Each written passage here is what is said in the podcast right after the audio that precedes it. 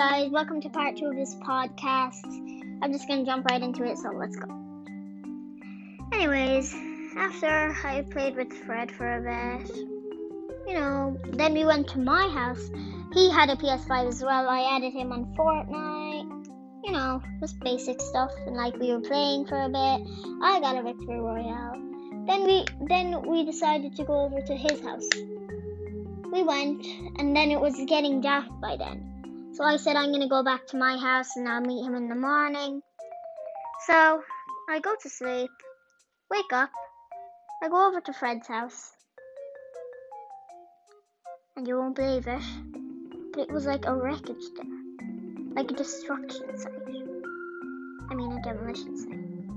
I really did not like that because I really miss Fred. I texted him multiple times. Like, Fred, Fred, Fred, Fred, what happened to your house? What happened to house? He never responded, but what but he did. He said, Go to my room. Like he spelt it like wrong. He can always spell right, so I didn't know. So I went up. Anyways, there was nobody there, but his phone was just laying on his bed, open on the text to me. And I was like, who's texting? So I open up the, another door.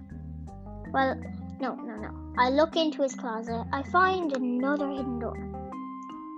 So I open that door and I decide to go into it this time. But first, I went back to my house, grabbed a flashlight, you know. Then went back, went back to Fred's house, went through the tunnel, like I had food on me as well, and water and a backpack. And I also had service, which is good because I got lost at one point. And then it just opened up and I fell onto a mattress. And it was so scary. Anyways, once I fell on the mattress, I immediately got up, started texting my parents to come and get me, but then I realized I was in I was in a, a room that and then I decided there was loads of hidden doors. So I went through one of them, you know, went back. Then I found another door, so I opened it, and you won't believe it, but it led right into my room. And I heard weird noises from that house. Anyways, I don't really know what to say, so I'm just gonna like do a little like description thingy, I guess. Well, if you listen to this, um, I just want to say thank you for listening to this.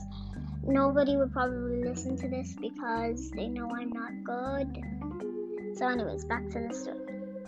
Once I got into my room, I immediately ran down to my parents and told them, Look, look, look, Dad, I'll show you. Because my mom was at work, at her new job. That's the entire reason we moved.